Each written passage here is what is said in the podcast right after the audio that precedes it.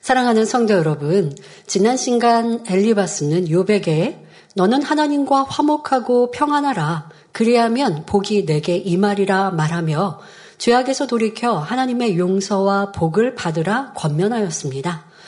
엘리바스는 계속하여 욥을 가르치고 있는데요. 이 말씀을 통해 우리에게 깨우쳐 주고자 하시는 하나님의 뜻을 살펴보겠습니다. 우리는 그냥 친구들끼리의 서로 변론, 그 속에서 나오는 악이다라고 어, 그렇게 이해하시면 안 되고요. 이 말씀을 기록하게 하신 아버지 하나님께서 우리에게 교훈 주시고자 하시는 그 뜻을 알아야 하죠. 그래서 때로는 욕과 친구들의 대화 속에 진리도 있고 비진리도 있고 맞는 말도 있고 틀린 말도 있지만 무엇이 틀렸는지 그 속에서 아버지는 우리에게 무엇을 깨우치라 하시는지 이렇게 강해를 통해 자세히 설명하고 있습니다. 오늘도 우리가 모든 불의를 버리고 죄에서 돌이켜 아버지 하나님을 기쁘시게 할 때 어떤 축복으로 함께 하시는지 말씀드립니다. 모든 성도님들은 이 말씀을 영으로 양식 삼아 영육 간에 큰 축복을 받으시기를 주님의 이름으로 기원합니다. 엘리바스는 요백에 욥기 22장 24절 본문에 내 보배를 진토에 버리고 오빌의 금을 강가의 돌에 버리라 말합니다. 여기서 보배란 욥이 귀중히 여겼던 모든 것으로 가족을 포함하여 재물과 권세와 명예 등을 의미합니다. 또한 진토란 티끌과 흙을 가리키며 보배와는 대조적인 의미, 즉 아무것도 아닌 무상태, 낮아진 상태를 말하지요. 엘리바스는 요백에 이전에 모든 재물이나 보배로 여겼던 것들을 다 무로 돌려서 마음의 괴로움이나 면하게 하라는 뜻으로 말한 것입니다. 그러니까 사람이 예전엔 내가 잘 나가다가 지금은 어려움을 겪고 낮아질 때 그럴 때 겸비 나를 낮추면 좋지만 대부분의 사람들은 이 상황을 원통해 하면서 예전에 내가 잘 나갔던 때를 자꾸 떠올리다 보면 현재의 괴로움에 더 괴롭잖아요. 지금 엘리바스는 요백에 너 잘난 척 좀 그만하고 낮아지면 너가 더 평안할 것 아니겠냐? 라는 육의 의미로 설명하고 있습니다. 하지만 이제 설명합니다마는 이런 엘리바스의 말을 통해 하나님께서 우리에게 주시고자 하는 교훈을 설명하도록 하겠습니다. 자, 그러면 오빌의 금을 강가에 돌에 버리라는 말은 무슨 뜻일까요? 오빌은 금이 많이 산출된 지역이었습니다. 그래서 솔로몬 왕은 오빌에서 금을 운반하여 하나님의 성전을 세우는데 사용했지요. 여기서 오빌의 금을 강가의 돌에 버리라는 것은 한마디로 금을 돌과 같이 여기라는 의미입니다. 엘리바스는 욥이 보배와 금을 불의한 방법으로 모았다고 생각했기 때문에 이것들을 모두 버리라 말하고 있는 것이죠.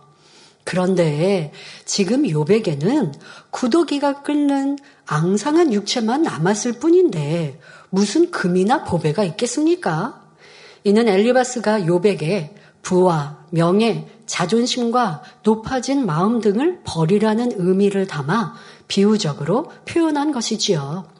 이 말씀 자체는 진리입니다. 하지만 이 말을 하는 엘리바스에게 만일 보배와 금이 있다면 지금 엘리바스가 욥에게 권면하는 것처럼 그렇게 돌과 같이 여길 수 있을까요? 아마 엘리바스는 더욱 자기 것으로 취하기 위해 애를 썼을 것입니다. 이렇게 욕심이 많은 사람이 이 말을 하는 자체가 맞지 않지요. 그러면 이 말에 담긴 영적인 교훈은 무엇일까요? 하나님을 믿는 우리는 금을 돌같이 여겨야 한다는 것이며 이 말씀은 우리에게 생명이 되어야 합니다. 그렇다 해서 가난하게 살라는 의미가 아니라 야고보서 1장 15절 말씀대로 욕심이 잉태하여 죄를 낳고 이로 인해 결국 사망에 이를 바에야 차라리 버리는 것이 낫다는 말씀입니다. 우리에게는 육적인 부귀, 권세, 명예가 중요한 것이 아니라 하나님을 경외하고 말씀을 지켜 행하는 것을 우선순위에 두어야 한다는 것입니다. 마태복음 6장 33절에 너희는 먼저 그 나라와 그의 의를 구하라. 그리하면 이 모든 것, 바로 우리의 필요한 모든 것, 우리가 구하는 모든 것을 너희에게 더하시리라 했지요. 또 마태복음 19장 29절에 내 이름을 위하여 집이나 형제나 자매나 부모나 자식이나 전토를 벌인 자마다 여러 배를 받고 또 영생을 상속하리라 말씀하셨습니다. 그러므로 우리가 하나님을 첫째로 사랑하여 세상 욕심, 육적인 것을 버리고 생명 다해 주를 위해 헌신할 때 하나님께서는 그냥 받기만 하시는 것이 아니지요. 믿음과 사랑으로 행한 대로 누르고 흔들어 넘치도록 30배, 60배, 100배로 갚아 주시는 것입니다. 이어서 엘리바스는 지금 24절의 한 말, 곧 보배를 진토에 버리고 오빌의 금을 강가에 돌에 버릴 때 어떤 축복이 임하게 되는지 구체적으로 설명하고 있습니다. 욥기 22장 25절에 그리하면 전능자가 내 보배가 되시며 내게 귀한 은이 되시리니 말했지요. 즉 부와 명예와 권세 등 욥이 보배로 여겼던 것들을 버리면 창조주 하나님께서 욥의 보배가 되시고 은이 되실 것이므로 조금도 부족할 것이 없다는 말입니다. 여러분, 이런 말씀을 우리가 생명같이 여겨야 합니다. 세상에도 그렇게 말하죠. 내가 물질을 쫓아, 돈을 쫓아가면, 그러면 계속 맨날 뒤쫓아갈 수밖에 없어요. 하지만 마음에서 욕심을 버리면, 그러면 돈이, 물질이 내게로 향한다라는 세상 사람의 말도 있는데요. 아버지 하나님은 우리의 육의 욕심이 얼마나 무익한지 또 욕심을 버릴 때에 하나님의 복을 받을 수 있다 말씀을 하시는데요. 그 욕심을 버렸다라고 한다면 여러분들이 그냥 나는 아니, 세상에서 더 크고 또 넓은 집을 갖고자 하지 않는데요. 그것만이 아니라 어찌하면 하나님을 사랑하여 주를 위해 충성할까? 어찌하면 나의 모든 시간과 물질과 정성을 다해 아버지를 섬길까 하는 것이 육의 욕심이 없고 또 영으로 채워지는 삶인 것이죠. 그리하면 우리의 필요를 아버지 하나님께서 채워 주십니다. 시편 24편 1절에 땅과 거기 충만한 것과 세계와 그 중에 거하는 자가 다 여호와의 것이로다 말씀한 대로 온 천지 만물이 하나님의 것입니다. 그러니 내 편에서 하나님을 기쁘시게 해 드리기만 하면 곧 하나님의 것이 내 것이 될 수 있지 않겠습니까? 성경 곳곳에는 우리가 하나님을 사랑하여 계명을 지키고 하나님을 기쁘시게 하면 무엇이나 원하는 대로 구할 때 다 주시겠다는 축복의 말씀이 자주 나옵니다. 시편 37편 4절에 여호와를 기뻐하라 저가 내 마음의 소원을 이루어 주시리로다 했고 요한일서 3장 21절 22절에 사랑하는 자들아, 만일 우리 마음이 우리를 책망할 것이 없으면 하나님 앞에서 담대함을 얻고 무엇이든지 구하는 바를 그에게 받나니 이는 우리가 그의 계명들을 지키고 그 앞에서 기뻐하시는 것을 행함이라 말씀했지요. 이 말씀대로 내가 하나님을 기쁘게 해드리면 소원하는 것마다 응답받을 수 있으니 바로 하나님의 것이 내 것이 될 수 있는 것입니다. 여러분 이런 말씀은 우리가 듣기만 해도 웃음이 나오고 참 행복해지죠. 야, 천지만물의 주제이신 하나님의 것이 내 것이 된다? 하나님은 그리하길 원하세요. 자녀된 우리가 그러한 복을 누리길 원하시는데 그러한 복을 주시려면 먼저 전제 조건이 내 안에 욕심을 버리고 내 안에 불의를 떠나고 하나님 말씀대로 지켜 행할 때, 하나님을 기쁘시게 드릴 때, 내 마음에 책망할 것이 없는 자가 될 때, 하나님 앞에 떳떳하고 담대한 자, 하나님께서 내가 너로 기쁨을 이기지 못하겠다 하시면 구하는 것마다 응답받고 구하지 아니해도 필요한 것들을 미리미리 예비해서 주시는 좋으신 아버지가 되시죠. 자, 우리는 이러한 말씀을 들었는데 복받는 길을 아는데 그런데 왜 세상에서 내가 물질을 쫓아 그렇게 욕심을 부리고 물질을 위해 내 시간과 내 삶을 다 드리는지 그러면 하나님이 주시는 복은 받을 수 없다고요. 자, 무엇이 참된 복이요 지혜로운 자가 되는지 우리는 깨닫고 참 영원한 복을 참된 복을 찾아가는 모두가 되시길 바랍니다. 이어서 엘리바스는 욥기 22장 26절에 이에 내가 전능자를 기뻐하여 하나님께로 얼굴을 들 것이라 했는데 이 또한 앞절과 연결되는 말씀입니다. 즉, 욥 내가 모든 불의와 욕심을 진토와 같이 벗어버리고 하나님을 의지해 나가면 너는 하나님을 기뻐하며 얼굴을 하나님께로 들 수 있으니 마음의 소원을 응답받으며 축복을 받게 될 것이다. 라는 의미이지요. 우리도 이러한 말씀을 명심하여 모든 욕심과 불의를 버리고 황금도 돌같이 여기는 욕심이 없는 마음이 된다면 하나님께서 오히려 넘치게 주십니다. 이런 사람은 물질 축복을 받아도 불의한 일에 쓰는 것이 아니라 오직 하나님 나라와 의를 위해 사용할 것이기 때문입니다. 꼭 물질뿐만이 아닙니다. 내가 높아지고자 하면 낮아진다 하신 말씀처럼 누가 나를 왜 안 섬겨주지? 누가 왜 나를 안 높여주지? 나도 이렇게 잘할 수 있는데 왜 나를 몰라주지? 여러분들 그렇게 속상할 때가 있습니까? 뭐 하나님이 모르고 계실까요? 하나님은 다 보고 알고 계세요. 정말 나를 필요해서 사용하시기에 합당한 그릇이라면 하나님은 손해보지 않으시죠. 인정하시고 높이시고 세우십니다. 누구 사람에게 줄 서서가 아니고 사람에게 내가 좋은 점을 알려서가 아니고 어 저 사람이 나를 몰라서 나를 안 세워주나가 아닙니다. 하나님께서 보장하시고 역사하시는 거죠. 주의 점들이 성도에게 사랑받는 것은 성도들을 위해 복 빌어줄 때 축복의 기도를 해줄 때 그대로 응답받습니다. 성도들이 힘들고 어려워서 내 기도로 응답받지 못하는 어려움이 있어서 주의 종께 기도를 요청했는데 기도를 받았더니 그대로 그대로 응답받습니다. 그러면 그런 주의 종은 성도에게 사랑받죠. 우리 교구장님, 우리 대교구장님, 우리 대대교구장님 하면서 문제가 있으면 상담할 것이고 기도를 요청해 문제 해결받으면 또 소중하고 감사하고 귀 여기지 않겠습니까? 이렇게 아버지가 보장하셔서 나를 높이시고 세우시는 것인데 사람의 입장으로 왜 나, 성도가 나를 안 섬기냐? 왜 나를 귀 여기지 않냐? 라고 주의종이 한다면 그러니까 섬김받지 못하고 높임받지 못하는 거죠. 내가 높아지고자 하면 낮아진다 하신 대로 아버지가 높이시고 세우시는 것이지 사람이 그리하는 것도 아니고 교회 안에서도 아 나는 왜 인정 못 받지? 서운해할 것이 아니라 내가 하나님 앞에 합당한 그릇이 되어지면 아버지는 길을 여실 것이고 또 일할 수 있도록 인도해 주십니다.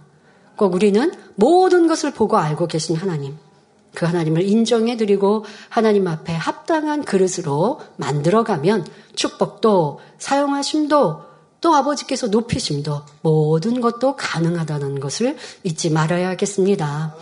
이어지는 욥기 22장 27절에 너는 그에게 기도하겠고 그는 들으실 것이며 너의 서운한 것을 내가 갚으리라 했는데 이는 진리의 말씀입니다. 하나님을 기쁘시게 하는 사람이 기도하면 하나님께서 응답하시고 그러니 당연히 서운한 것을 갚지 않겠습니까? 그러나 엘리바스는 이런 말을 할 자격이 없는 사람이었습니다. 본인은 행치 않으면서 요백에는 행하라 말하기 때문입니다. 그러니 엘리바스의 말이 진리라 해도 요백에 아무런 깨달음이나 유익을 줄 수 없었지요. 만일 욥이 영의 사람이었다면 비록 행함이 없는 육의 사람의 말이라 해도 엘리바스가 육의 사람으로 아무리 자기는 행치 못하면서 욥을 권면한다 해도 욥이 영의 사람이었다면 하는 말, 그 말이 진리라면 받아들였을 것입니다. 하지만 말하는 엘리바스도 듣는 욥도 육의 사람이니 진리의 말이 아무런 소용이 없었습니다. 뿐만 아니라 엘리바스는 욥을 마음대로 판단하고 정죄하며 마치 본인이 하나님인 양 저주의 말과 축복의 말을 내고 있으니 욥의 마음이 뒤틀릴 수밖에 없었지요. 여러분은 이런 말씀은 가정에서 잘 적용해 보시기 바랍니다. 배우자, 부부 관계에서 부모가 자녀를 권면할 때 당연히 부모님은 자녀들을 진리로 양육해야 합니다. 그런데 나는 행치 않고 나는 본이 되지 않으면서 자녀에게 너 그거 잘못됐어. 그러면 안 돼. 라고 말한다고 역사가 되지 않는 지금의 이 욥과 엘리바스의 대화처럼 아 내가 영의 사람으로 본이 되어서 말하지 않으니 상대에게 내 자녀에게 배우자에게 역사가 되지 않는구나 라는 걸 깨달아서 말을 내기보다 내가 변화는 되는데 우선시 한다면 그러면 말을 많이 교훈하고 가르치고 지적하는 말을 하지 않아도 시간이 되면 변화되고 역사가 되겠지요. 저희 욥과 엘리바스의 지금 오늘은 이 엘리바스가 유괴 사람인데 행치 않으면서 욥을 권면한다라는 말을 자주 합니다만은 이런 말 속에 내 삶은 내 모습은 어떠했던가라는 것을 꼭 생각해 보시길 바랍니다. 또 회개하라는 말은 욥의 입장에서 깨우칠 수가 없는 말이었습니다. 엘리바스는 계속하여 욥 너가 잘못됐어 회개해야 돼 회개하면 하나님이 용서해 주실 거야 뭐 이렇게 자꾸 말하고 있지만 욥은 그것이 마음에 와닿지 않는 거예요. 왜냐? 욥은 스스로 생각할 때 자신은 하나님을 떠난 적도 없고 하나님이 없다고 한 적도 없으며 불의한 것도 없었기 때문입니다. 그 자신이 볼 때는 지금 친구가 자기를 오해해서 판단해서 하는 말이니 그런 말에 회개하고 싶지가 않죠. 회개가 되지가 않죠. 자, 이런 요백에 회개해라, 돌이켜라. 그러면 다시 흥하게 되고 축복을 받을 것이다. 라고 말한들 무슨 소용이 있겠습니까? 게다가 욥은 하나님은 악한 사람을 축복하고 선한 사람을 멸시하며 저주하는 분이라고 오해하고 있는 상황입니다. 즉, 욥 자신이 선하기 때문에 저주를 받아서 모든 걸 잃고 엉망진창이 되었다고 생각하는데 죄를 버리면 축복받는다는 말이 귀에 들어올 리가 없지요. 엘리바스가 욥을 설득시키려면 욥의 주장이 왜 옳지 않은지를 눈에 보이듯 손에 만져지듯 분명히 깨우쳐 주어야 합니다. 육의 사람은 눈에 보여야 믿고 손에 만져져야 깨우칠 수 있기 때문입니다. 무엇보다도 먼저 엘리바스 자신이 말씀대로 행하는 사람이어야 하지요. 그러나 엘리바스는 이러한 영적인 사람이 되지 못하니 그의 말 자체는 옳대. 그의 말은 옳대. 요백에는 아무런 영향력을 미칠 수가 없었습니다. 우리가 전도할 때에도 마찬가지입니다. 먼저는 우리 자신이 말씀대로 행하여 본이 되고 하나님의 살아계심을 믿을 수 있도록 증거를 보여주어야 합니다. 세상에서 가르치는 지식과 교양, 이론은 진리인 하나님의 말씀과 상충되는 것이 많습니다. 그런데 세상에서 배운 것들을 옳다고 믿는 사람에게 무조건 너는 옳지 않다라고 한다면 오히려 반감을 더할 뿐입니다. 예를 들어 진화론을 믿으며 하나님이 없다고 생각하는 사람에게는 왜 하나님이 창조주이신지를 조리 있게 설명하고 하나님의 살아계신 믿을 수 있는 증거를 보여주어야 합니다.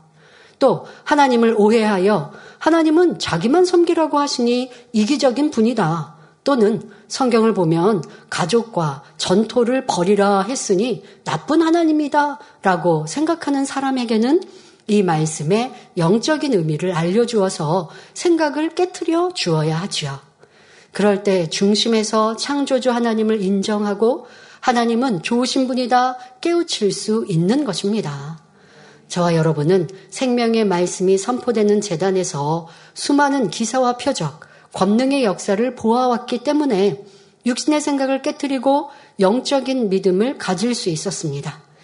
이처럼 육신의 생각을 깨뜨려 믿음을 심어주기 위해서는 말씀과 함께 분명한 증거를 보여주는 것이 너무나 중요합니다. 예수님께서도 말씀을 선포하신 후에는 기사와 표적을 나타내 주셨습니다. 믿을 수 있는 증거를 보여주심으로써 말씀을 확증하시기 위함이었지요. 요한복음 4장 48절에 너희는 표적과 기사를 보지 못하면 도무지 믿지 아니하리라 말씀하신 대로 사람들은 하나님의 전지에 전능하신 역사를 보지 못하면 도무지 믿지 않기 때문입니다. 영이신 하나님은 눈에 보이지 않으니 병든 사람을 치료하시고 사람으로 할 수 없는 역사를 나타내는 등 눈에 보이는 기사와 표적으로 하나님의 살아계심을 증거해 주셨던 것입니다.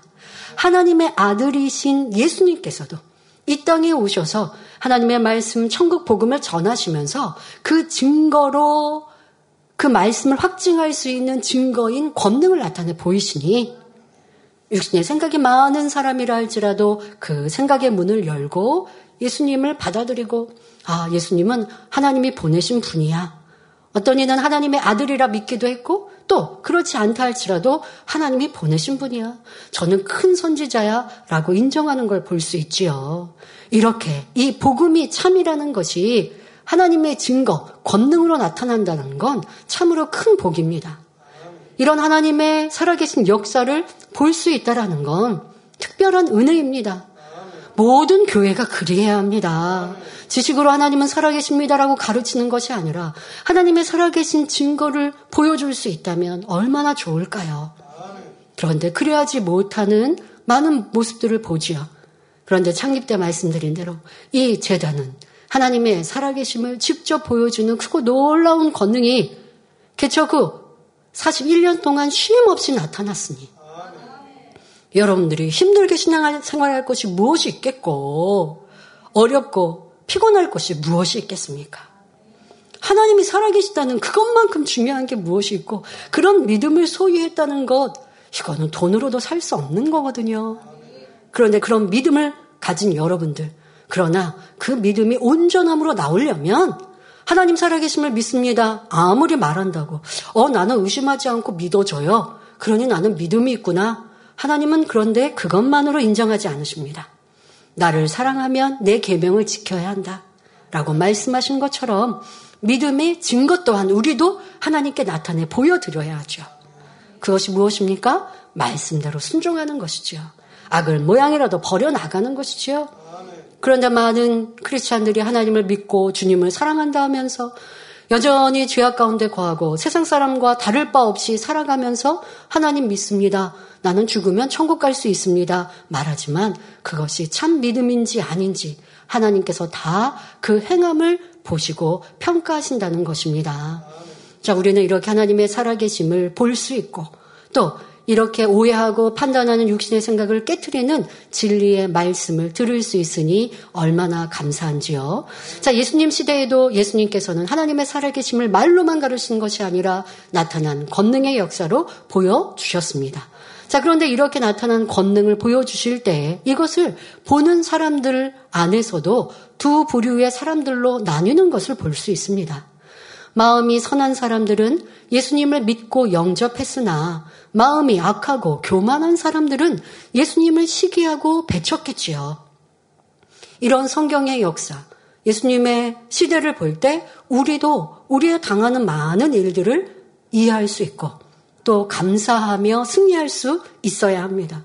너무 힘들어요, 어려워요. 예, 우리 안에 하나님의 권능이 나타나니까 좋은 교회인 건 알지만, 아, 그래도 오해하고 판단하고 하는 일들, 그래서 때로는 핍박을 받을 때 너무 힘들고 어려워요. 하면 될까요? 예수님도 이러한 권능을 행하셔도 믿지 않고 시기 질투하고 예수님이 귀신을 내어쫓으니 도리어 귀신의 왕 바알셉을 지폈다. 그 힘으로 귀신을 쫓아낸다. 말도 안 되는 이런 엉뚱한 거짓을 누명을 씌우지 않습니까? 그럼 예수님이 그것 때문에 힘드셨을까요? 아니지요. 그런 이들도 있는 것이요.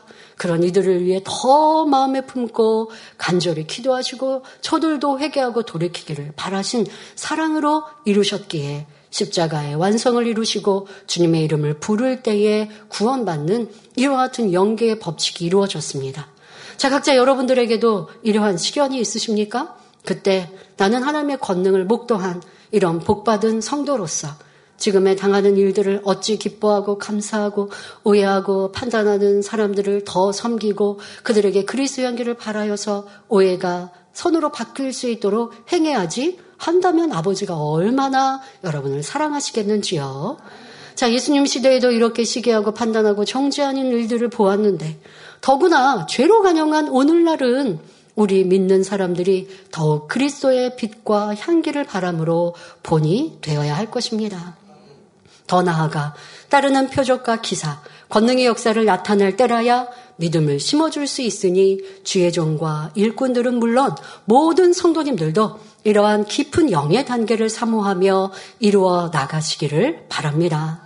그리고 그런 오해와 판단을 두려워할 것도 아닌 것이고 무서워할 것도 아닌 것이고 도리어 하나님의 역사가 나타나니 원수마귀 사단이 회방한다라는 이러한 영적인 원리를 아시고 담대히 아버지의 기뻐하시는 신앙생활을 이루는 우리가 되어집시다. 이어지는 본문을 보면 욥기 22장 28절에 내가 무엇을 경영하면 이루어질 것이요 내 길에 빛이 비치리라 말합니다. 이 또한 24절 내 보배를 진토에 버리고 오빌의 금을 강가에 돌에 버리라는 말씀을 전제로 하고 있습니다. 즉 이 말대로 욥이 행해 나가면 욕심도 버리고 교만도 버리고 너가 돌이켜 행하면 기도하는 것마다 응답받고 경영한 바가 이루어질 것이며 앞길에 빛이 비춰질 것이니 앞날이 환히 트이게 될 것을 말하고 있습니다. 사랑하는 성도님들, 우리가 세상을 살아가면서 많은 어려움도 문제도 있습니다. 내가 아무리 이런 저런 것들로 고민하고 계획한 일들이라 할지라도 그렇게 일들을 경영한다 할지라도 사람의 힘과 누군가의 도움으로 다 잘 되고 내 바람대로 다 되지 않습니다.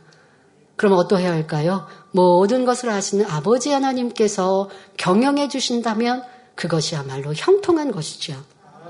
그렇게 하나님이 나의 주관자가 되어 주시려면 나의 욕심도 버리고 내 자아도 버리고 돌이켜 행하라고 말하고 있는 것입니다. 자, 이 말도 그 자체는 진리입니다. 하지만 엘리바스 자신은 행하지 않으면서 하는 말이었기에 욥이 깨우칠 수가 없었습니다. 앞서 말씀드린 대로 영적인 사람은 상대가 행하지 않으면서 권면하는 말이라 해도 그것이 진리라면 받아들입니다. 그러나 욥은 육의 사람인데다 평소 친구들의 나쁜 행위만 생각하고 있었기에 엘리바스의 말은 그저 허공에 뜨는 말이 되고 말았지요. 또 욥과 친구들은 마음 안에 성령이 계시지 않으니 스스로 분별할 수도 없고 상대를 깨우쳐 줄 수도 없었던 것입니다. 만일 저와 여러분처럼 성령이 마음 안에 계시고 진리를 아는 사람들이 이러한 권면을 듣는다면 어떤 결과를 가져올까요? 성령의 역사 가운데 깨우치고 순종함으로 아무리 시험할란과 사망의 음침한 골짜기에 있을지라도 회개하고 돌이킬 것입니다. 아무리 그 말이 내게 아파도 내게 찔림이 돼도 진리라면 아멘하고 회개하고 돌이키는 사람 참된 복을 받는 사람이죠. 자, 그리하여 하나님 앞에 합한 자가 되어 하나님을 기쁘시게 해 드린다면 하나님께서는 다시 회복 시켜 주십니다. 내가 불의 가운데 거하고 또 죄악 가운데 거하여서 시험 환란을 당하고 어려움을 당하고 이루었던 모든 것을 다 잃은 것 같다 할지라도 철저히 통해 자복하고 돌이켜 어둠 가운데 갔던 것을 빛 가운데로 행하면 아버지는 그 전보다 더 큰 복으로 함께 주신다는 것입니다. 요한일서 3장 21절 22절의 말씀대로 우리가 하나님 앞에 책망할 것이 없으면 하나님 담대함을 얻고 무엇이든지 구하는 대로 응답을 받게 됩니다. 이런 사람은 무엇이든지 하나님의 뜻 안에서 구하기 때문입니다. 이어지는 욥기 22장 29절을 보면 엘리바스는 욥에게 내가 낮춤을 받거든 높아지리라고 말하라. 하나님은 겸손한 자를 구원하시느니라 말합니다. 여기서 낮춤을 받을 때에 높아지리라고 말하라는 것은 나는 곧 높아질 것이다 라고 교만하게 말하라는 의미가 아닙니다.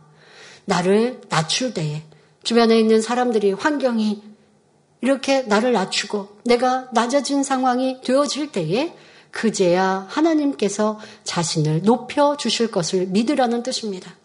그러나 여러분들 이 말씀을 또 오해하시면 안 되죠. 아, 주변 사람들이 날 무시하니까 내가 오해를 받고 지금 힘드니까 그 다음은 하나님이 나를 세워주신다는 것인가가 아니라 그런 상황이 될 때 겸비히 나를 낮출 때, 어, 저 사람이 나를 이렇게 힘들게 하네? 그런데 내가 꾹 참으면 하나님이 회복시켜 주실 거야가 아니라 이러한 오해와 판단, 어려움을 당할 때 내가 무엇 때문에 이런 일을 당하는가? 나를 겸비 돌아보고 그래 부족한 내 모습을 찾아 회개하고 돌이켜 진정으로 겸손한 자, 진정으로 나를 낮추는 자가 되면 하나님이 높여 주신다는 것이지요.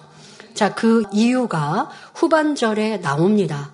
하나님은 겸손한 자를 구원하시느니라 했지요. 즉, 겸손한 자를 높여 주신다는 것입니다. 이는 틀림없는 진리의 말씀으로서 성경 곳곳에 기록되어 있습니다. 마태복음 23장 11절 12절에 너희 중에 큰 자는 너희를 섬기는 자가 되어야 하리라. 누구든지 자기를 높이는 자는 낮아지고 누구든지 자기를 낮추는 자는 높아지리라 말씀합니다. 일반적으로 세상에서는 자기가 높아지려고 갖가지 수단과 방법을 동원하는 경우가 많습니다. 하지만 하나님의 자녀들이 스스로 자신을 높이면 하나님은 오히려 낮은 자리로 내려놓으십니다. 왜냐하면 교만해지면 하루아침에 모든 것이 무너져 버릴 수 있고 자칫 구원에서 멀어지기 때문입니다. 잠언 16장 18절에 교만은 패망의 선봉이요 거만한 마음은 넘어짐의 앞잡이니라 말씀합니다. 이외에도 성경에는 교만을 경계하고 겸손을 강조하시는 말씀이 참으로 많습니다. 잠언 18장 12절에 사람의 마음의 교만은 멸망의 선봉이요 겸손은 존귀의 앞잡이니라 말씀한 것처럼 마음이 겸손해야 존귀한 사람이 될 수 있기 때문입니다. 또 잠언 22장 4절에 겸손과 여호와를 경외함의 보응은 재물과 영광과 생명이니라 말씀합니다. 겸손히 여호와를 경외하는 사람은 당연히 하나님 말씀에 순종함으로 재물이 따르고 하나님의 축복이 임하며 영광도 주시니 바로 이것이 참 생명 자체가 되는 것입니다. 교만과 겸손에 관한 말씀 몇 구절을 더 살펴보겠습니다. 잠언 29장 23절에 사람이 교만하면 낮아지게 되겠고 마음이 겸손하면 영예를 얻으리라 말씀합니다. 베드로전서 5장 5절에 젊은 자들아 이와 같이 장로들에게 순복하고 더 다 서로 겸손으로 허리를 동이라 하나님이 교만한 자를 대적하시되 겸손한 자들에게는 은혜를 주시느니라 말씀했습니다. 이처럼 하나님은 교만하지 않고 겸손한 마음을 기뻐하신다는 사실을 명심하여 하나님 앞에 참된 겸손을 이루어야 하겠습니다. 여러분, 겸손한 마음 모습이십니까? 아니면 교만한 자가 되어 있습니까? 자, 한 가지로 한번 살펴볼까요? 누가 나를 지적하고 권면할 때 지금 이 욥과 엘리바스처럼 아유, 상대방의 부족한 게 보이고 너나 잘하지. 그러면 교만해진 내 마음입니다. 그런데 상대는 직행하지 않으면서 본받을 게 하나도 없는데 가르칠 수 있는 모습도 아니면서 나를 권면해요. 그래도 아멘으로 받고 나를 돌아볼 수 있는 사람이라면 겸손한 마음이 되어 있죠. 그런 사람이라면 날마다 날마다 변화되어 질 것이요. 성령의 깨우침을 받을 수 있어서 더 신속히 변화될 수 있습니다. 그런데 교만한 사람은요, 나는 잘하는데, 나는 잘했는데, 이 마음이 앞서요.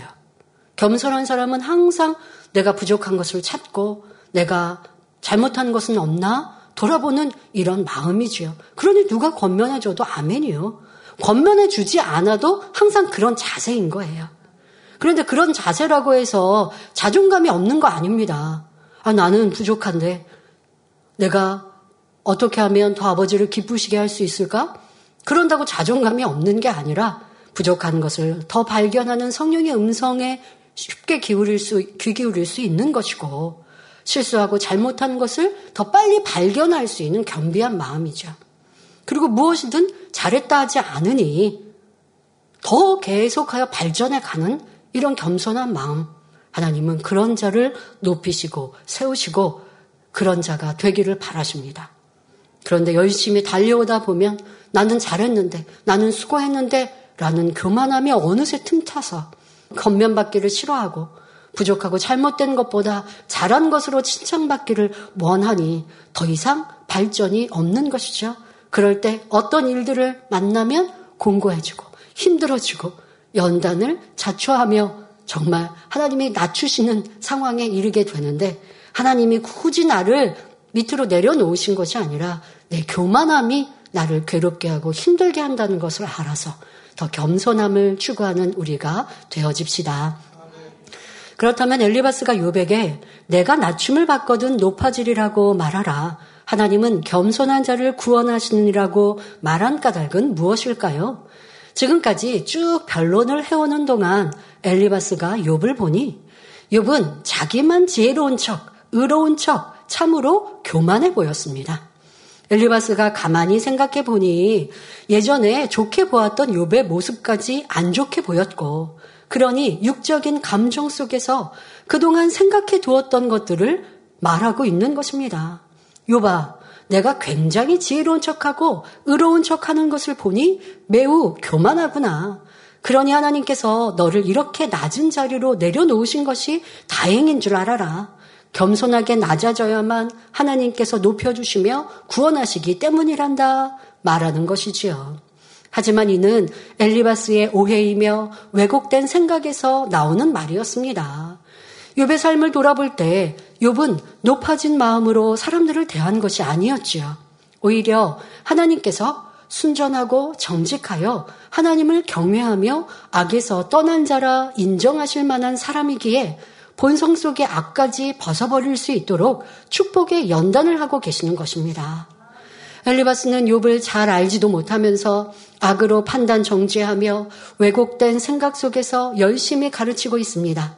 그러면서 이제는 엘리바스가 결론적으로 욥기 22장 30절에 무죄한 자가 아니라도 건지시리니 내 손이 깨끗함을 인하여 그런 자가 건지심을 입으리라 말하고 있습니다. 엘리바스는 무죄한 자가 아닐지라도, 즉, 죄가 있을지라도 하나님께서 건지신다고 말합니다. 이는 죄를 지어도 무조건 건져주신다는 의미가 아니라 내 손이 깨끗함을 인하여 라는 조건이 뒤에 붙어 있습니다. 즉, 욥이 죄를 지었다 할지라도 돌이켜 불의를 버리고 하나님 앞에 서면 하나님께서 다시 회복시켜 주시고 건져 주신다는 뜻입니다. 여기서 손이란 단지 손만을 지칭하는 것이 아니라 사람의 전체, 온 몸을 손이라는 단어로 압축시켜 비유하는 말입니다. 즉, 손을 깨끗이 한다는 것은 단지 손으로 짓는 죄만을 버린다는 것이 아니라 모든 불의와 죄를 버린다는 의미입니다. 사람의 지체를 보면 입은 얼굴에 고정된 자리에 머물러 있을 뿐 눈이나 귀 쪽으로 갈 수 없고 발 쪽으로도 갈 수 없습니다. 이렇게 자유롭게 움직일 수 없는 것은 눈이나 귀, 코도 마찬가지이지요. 그나마 발은 위로 올릴 수도 있고 앞뒤로 움직일 수도 있지만 역시 한계가 있습니다. 그런데 이 손은 움직이는 대로 몸에 어디든 갈 수 있기 때문에 몸 전체를 깨끗이 하라는 의미를 담아서 손을 깨끗이 하라고 표현한 것입니다. 야고보서 4장 8절에 하나님을 가까이 하라. 그리하면 너희를 가까이 하시리라.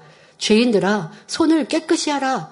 두 마음을 품은 자들아 마음을 성결케 하라 말씀한 대로 꼭 손만 지칭하는 것이 아니라 사람의 모든 악을 버리고 깨끗한 마음을 이루라는 의미입니다. 또 사람이 손으로 일을 하여 권세와 부귀 등 많은 것을 얻을 수 있기에 손을 깨끗이 하라고 표현한 것입니다. 즉 우리가 모든 불의를 버리고 돌이켜 하나님을 경외하고 순종해 나가면 영혼이 잘됨 같이 범사가 잘되고 강건한 복을 받아 나가게 된다는 말씀입니다. 물론 엘리바스는 이러한 영적인 의미를 알고 말하는 것이 아니라 선진들의 가르침을 통하여 이 모양 저 모양 들은 말씀을 사용하고 있습니다. 요봐 하나님은 죄가 있을지라도 무조건 다 버리시는 분이 아니란다.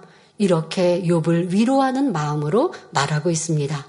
자, 이는 맞는 말이지만 여기서 우리가 깨우쳐야 할 중요한 사항이 있습니다. 바로 여러분들 하나님에 대해서도 심판하시는 하나님, 공의의 하나님 하면 두려운 하나님처럼 느껴지죠. 그런데 하나님은 공의의 하나님과 사랑의 하나님, 이렇게 양면으로 모든 면으로 하나님을 보아야 합니다. 자, 지금 죄에서 회개하고 돌이키면 죄 용서받고 회복시켜 주신다라고 하는 말이 맞습니다. 그러나 그와 함께 또 우리는 이런 말씀을 들으면서 꼭 기억해야 될 것이 있습니다. 하나님께서는 자녀들이 죄를 지었을지라도 회개하고 돌이키면 용서해 주십니다. 그런데 요한일서 5장 16절에 보면 누구든지 형제가 사망에 이르지 아니한 죄 범하는 것을 보거든 구하라. 그러면 사망에 이르지 아니하는 범죄자들을 위하여 저에게 생명을 주시리라. 사망에 이르는 죄가 있으니 이에 대하여 나는 구하라 하지 않노라 말씀하신 이러한 말씀도 알아야 합니다. 즉, 죄는 회개하면 용서받을 수 있는 죄도 있지만 사망에 이르는 죄, 곧 회개할 수도 없고 돌이킬 수도 없는 죄도 있다는 것입니다. 사망에 이르는 죄란 성령을 받은 하나님의 자녀가 진리를 알면서도 구원받지 못하는 중한 죄를 짓는 것을 말합니다. 그러나 믿음이 연약한 초신자의 경우에는 구원받지 못하는 중한 죄를 지었다 해도 회개하고 돌이킨 후 그 죄성까지 버리기 위해 노력해 나가면 다시 구원의 길이 열립니다. 자, 그러면 사망에 이르는 죄에는 어떤 것들이 있는지 간략히 말씀드리겠습니다. 여러분, 이 말씀은 80년대에 하신 육기강의 아닙니까? 자, 이렇게 이 재단은 개척 때부터 하나님의 말씀을 정확히 가르쳐 주셨습니다. 많은 교회들이 하나님은 용서하시는 하나님, 죄에서 도, 돌이키면 구원하시는 하나님, 구원의 주님으로 가르칩니다. 맞습니다. 하지만 내가 주님을 영접하여 죄사함 받았어도 또 지금같이 사망이 이르는 죄를 지으면 구원받지 못하는 모습에 처할 수 있음도 가르쳐야죠. 그런데 이런 말씀을 알지 못하여 성도들이 다시 죄악 가운데 거하고 짐지 죄악 가운데 거하고 사망에 이르는 죄를 지으면서도 나는 구원받는다 하면 그러면서 신앙생활하면 이 얼마나 안타깝습니까? 그러니 교회들은 정확히 하나님의 뜻을 가르쳐야 합니다. 이 재단은 이렇게 구원받고 구원받지 못하고 죄에 대해서도 또 경중이 있음을 세세히 말씀하시는데요. 이런 말씀을 우리는 두렵고 무서움으로 받는 것이 아니라 정확한 하나님의 공의와 사랑을 알아서 더 아버지 기뻐하시는 모습으로 변화되는데 이루음이다라고 느껴야 하고 감사히 받아야 합니다. 자, 사망에 이르는 죄에 대해 설명합니다. 첫 번째로 하나님의 아들을 다시 십자가에 못 박아 현저히 욕보이는 경우입니다.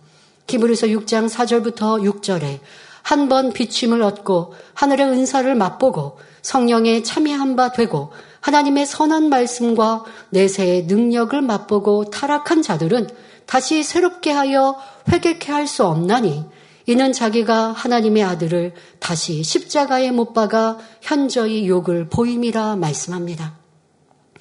누구든지 예수 그리스도를 영접하면 하나님께서 우리 마음에 성령을 선물로 주십니다. 그리고 성령을 힘입어 신앙생활을 해 나가면 놀라운 체험들을 하게 됩니다. 성령을 받음과 동시에 병이 치료되는 체험을 하기도 하며 영적으로 깊이 있는 말씀을 마음으로 깨달을 수 있습니다. 그러니까 성령을 받기 전과 받은 후는 굉장히 큰 차이가 있죠. 말씀을 들어도 이해가 안 되고 안 믿어졌는데 성령을 받으면 내세가 있고 천국이 있고 영원히 산다. 이것이 다 믿어지는 이것이 바로 성령 받을 때의 체험들입니다. 또한 성령 충만하여 갖가지 문제를 해결받고 성령의 은사들을 체험하기도 합니다. 이렇게 성령에 참여한 바 되고 신령한 것들을 맛보고도 다시 세상과 짝하여 타락하는 경우가 바로 하나님의 아들을 다시 십자가에 못 박아 현저히 욕보이는 것입니다. 구체적인 예로는 열심히 신앙생활 하다가 어느 순간 세상이 마음의 틈탐으로써 세상 사람보다 못한 모습으로 살아가는 경우입니다. 천국과 지옥이 있음을 알고 진리의 말씀을 들어서 알고 믿으면서도 세상의 유혹을 받아 교회와 하나님을 떠나 타락하여 뚜렷하게 하나님 영광을 가리는 경우를 말합니다. 이러한 경우 사단의 역사를 받아 갖가지 죄를 짓는 것은 물론 하나님까지 부정하며 뭐 하나님을 부정하지 않는다 할지라도 교회와 믿는 사람들을 몹시 핍박하고 욕하는 이러한 사람으로 변질되는 것도 볼 수 있지요. 특별히 주의 종이나 교회 일꾼으로서 신앙을 인정받던 이들이 큰 은혜를 입고 도저히 부인할 수 없는 성령의 역사들을 직접 체험했음에도 불구하고 하나님을 배신하는 경우도 이에 속합니다. 이처럼 악함이 도를 넘어 하나님의 영광을 가리는 사람들에게는 회개의 영이 주어지지 않습니다. 대표적인 예로 가론 유다는 스승인 예수님을 은 30에 판 후 심히 후회했지만 회개의 영이 오지 않아 죄사함을 받지 못하고 비참한 최후를 맞았습니다. 이처럼 회개의 영이 주어지지 않으면 회개할 수 없기에 죄를 용서받을 수도 없고 사망에 이를 수밖에 없는 것입니다. 그런데 더더욱 이 가론 유다는 약 2000년 전이었기 때문에 그나마 죄악의 지식이금 이 마지막 때처럼 물들지 않아서 그나마 나은 그나마 나은 양심으로 자기가 스승을 판 것이 얼마나 죄책감이 심한 이런 그런 양심이라도 있는데요. 이 마지막 때는 그런 양심도 팔아버리는 이들이 얼마나 많이 있습니까? 여러분 이러한 모습으로 전락해서는 결코 아니 될 것입니다. 그리고 세상에서도 사람이 아 저거는 악해. 아니 뭘 그러 내가 조금 손해 보고 말지 아니면 그냥 상관하지 말지. 너무 싫은 일들은 그렇게 하기도 하거든요. 그런데 내가 섬기는 교회를 내가 배운 스승을 세상에서 막 스승에 대하여서도 해코지하는 이러한 세대가 되지 않았습니까? 여러분들도 이러한 것들이 무엇이 선이고 무엇이 악인지, 무엇이 도가 지나친 악인지라는 것도 생각해 보아야 하지요. 사망에 이르는 죄 두 번째는 진리를 아는 지식을 받은 후 짐짓 죄를 짓는 경우입니다. 히브리서 10장 26절에 우리가 진리를 아는 지식을 받은 후 짐짓 죄를 범한즉 다시 속지 않은 제사가 없고 말씀한 대로입니다. 짐짓 죄를 지어간다는 것은 하나님께서 용서하지 않으시는 죄인 줄 알면서도 고의로 계속 행하는 것을 말합니다. 베드로후서 2장에 나오는 거짓 선지자들이 이에 해당합니다.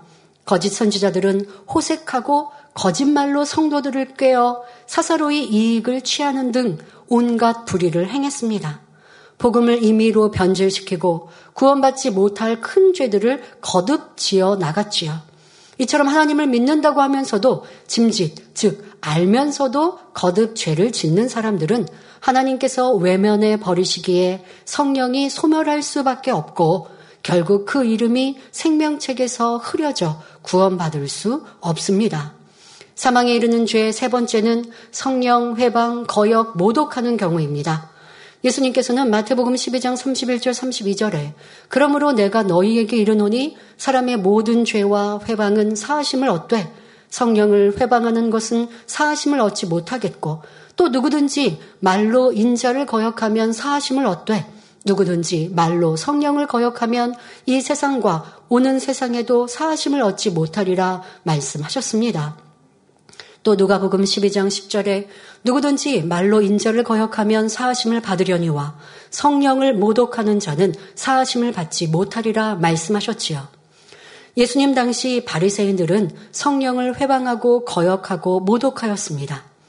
예수님께서 성령의 역사를 통해 이루시는 하나님 나라의 일을 회방하였고 예수님에 대해 좋지 않은 소문을 퍼뜨림으로써 백성들이 예수님을 메시아로 믿지 못하게 하였습니다. 예를 들어 예수님께서 한 병자에게서 성령을 힘입어 귀신을 쫓아내자 오히려 바리새인들은 귀신의 왕을 힘입었다 말하였지요. 이처럼 예수님의 행하시는 일이 성령의 역사임을 분명히 알 수 있는 증거들을 똑똑히 보고도 회방하면 죄사함 없이 영원한 사망에 이릅니다. 성령은 삼위일체 하나님 중 한 분이시기 때문에 성령을 회방하는 것은 바로 성령의 역사, 성령의 일들을 회방하는 것은 바로 하나님을 회방하는 것이기 때문입니다. 오늘날에도 성령의 역사가 일어나는 교회를 이단이라고 비방하는 사람들이 있습니다. 아기를 품고 터무니없는 유언배열을 퍼뜨려서 교회와 목회자를 죽이고자 하는 이들도 있습니다. 이는 교회를 통해 역사하시는 성령을 회방하는 것과 같음을 알아야 합니다. 물론 성경에 비추어 볼 때 명백히 이단인 경우나 성도들에게 진리의 영이 아닌 다른 영을 받게 하는 경우라면 엄히 경계해야 합니다. 그러나 섣불리 이단이라 정죄하여 성령의 역사를 가로막는 것은 성령을 회방하는 큰 죄임을 알아야 합니다. 그래서 우리 사랑하는 성도님들도 어느 교회나 어느 곳에 이단이다 우리는 시시비비하지 않죠. 왜요? 하나님의 역사가 나타난다고 하면 그것을 우리가 사실인지 아닌지 확인할 수 없다고 하면 평가할 일이 아닌 거잖아요. 더더욱 하나님의 역사가 나타난다고 하면 어떤 때로는 진리에 대한 풀이가 조금 다르다고 그것이 이단이 아니잖아요.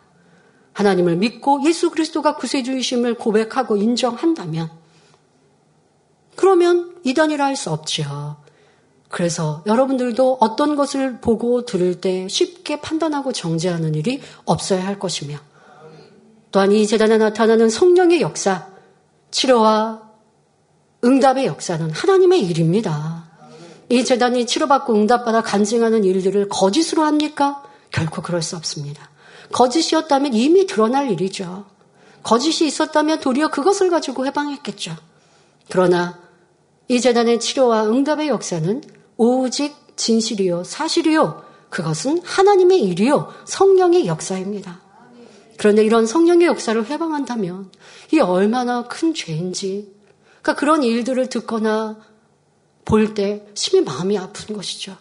왜 이것은 너무나 큰 죄인데, 그러면 구원받기 어렵다 하셨는데, 안 되는데, 아버지 회개할 수 있도록 깨우칠 수 있도록 생각해 볼 수 있도록 도와주세요라고 기도할 수밖에 없지요. 저는 그래서 아버지께 너무 감사합니다.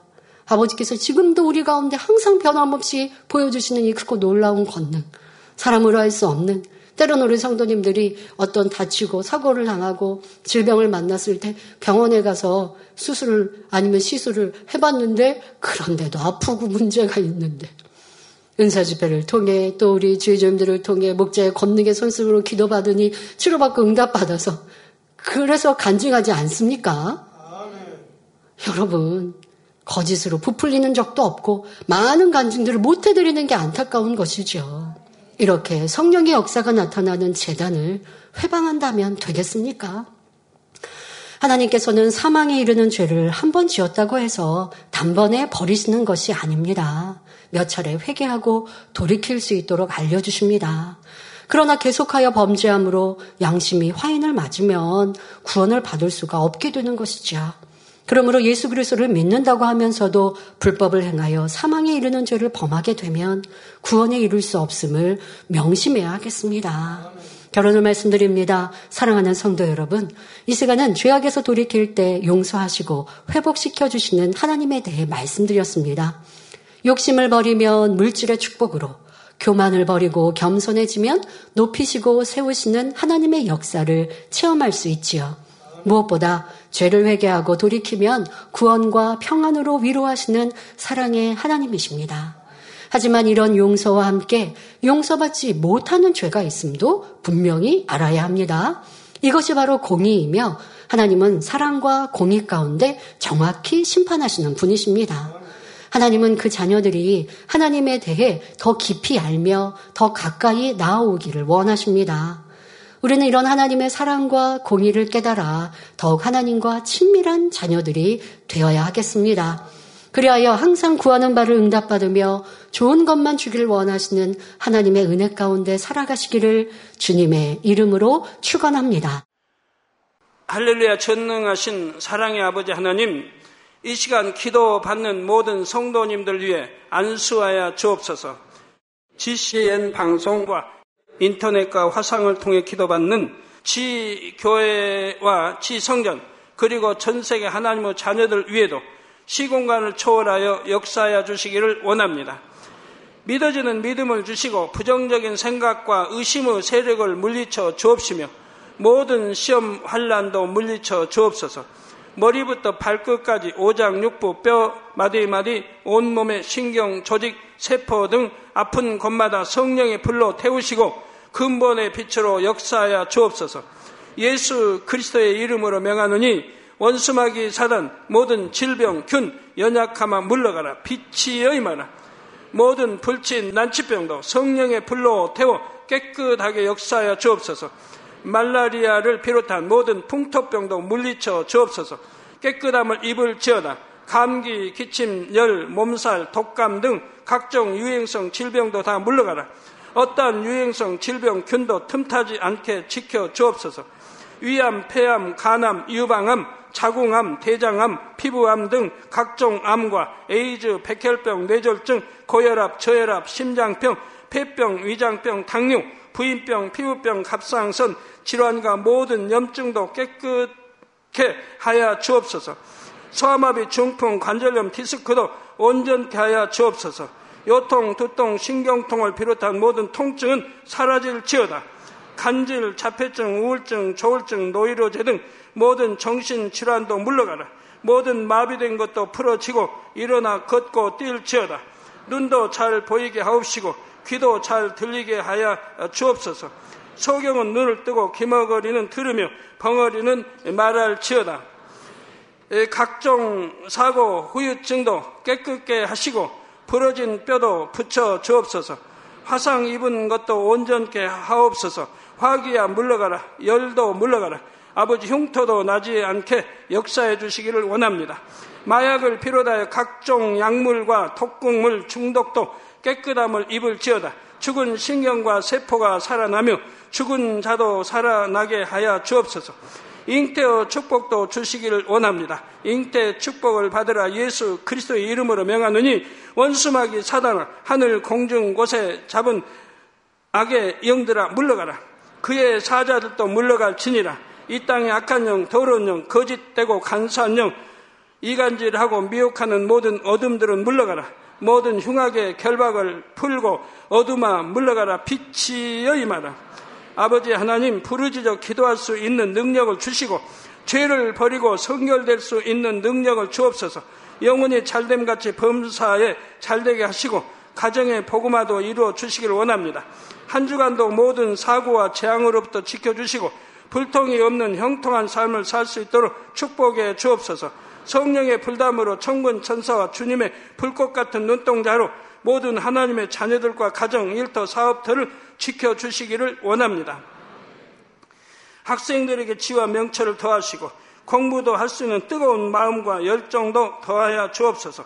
마음과 생각을 세상에 빼앗기지 않도록 지키시고 하나님을 뜨겁게 사랑하는 학생들로 축복하여 주옵소서. 하나님의 자녀들이 먹으나 마시나 입으나 무엇을 하든지 하나님 앞에 영광 돌리는 삶이 되게 축복하여 주시기를 원합니다. 나는 하나님을 만났노라 체험했노라 응답 받았노라 축복 받았노라 간증하는 입술이 되게 역사하여 주옵소서. 아버지 하나님 감사합니다. 홀로 영광 받으옵소서. 우리 주 예수 그리스도의 이름으로 기도하옵나이다. 아멘.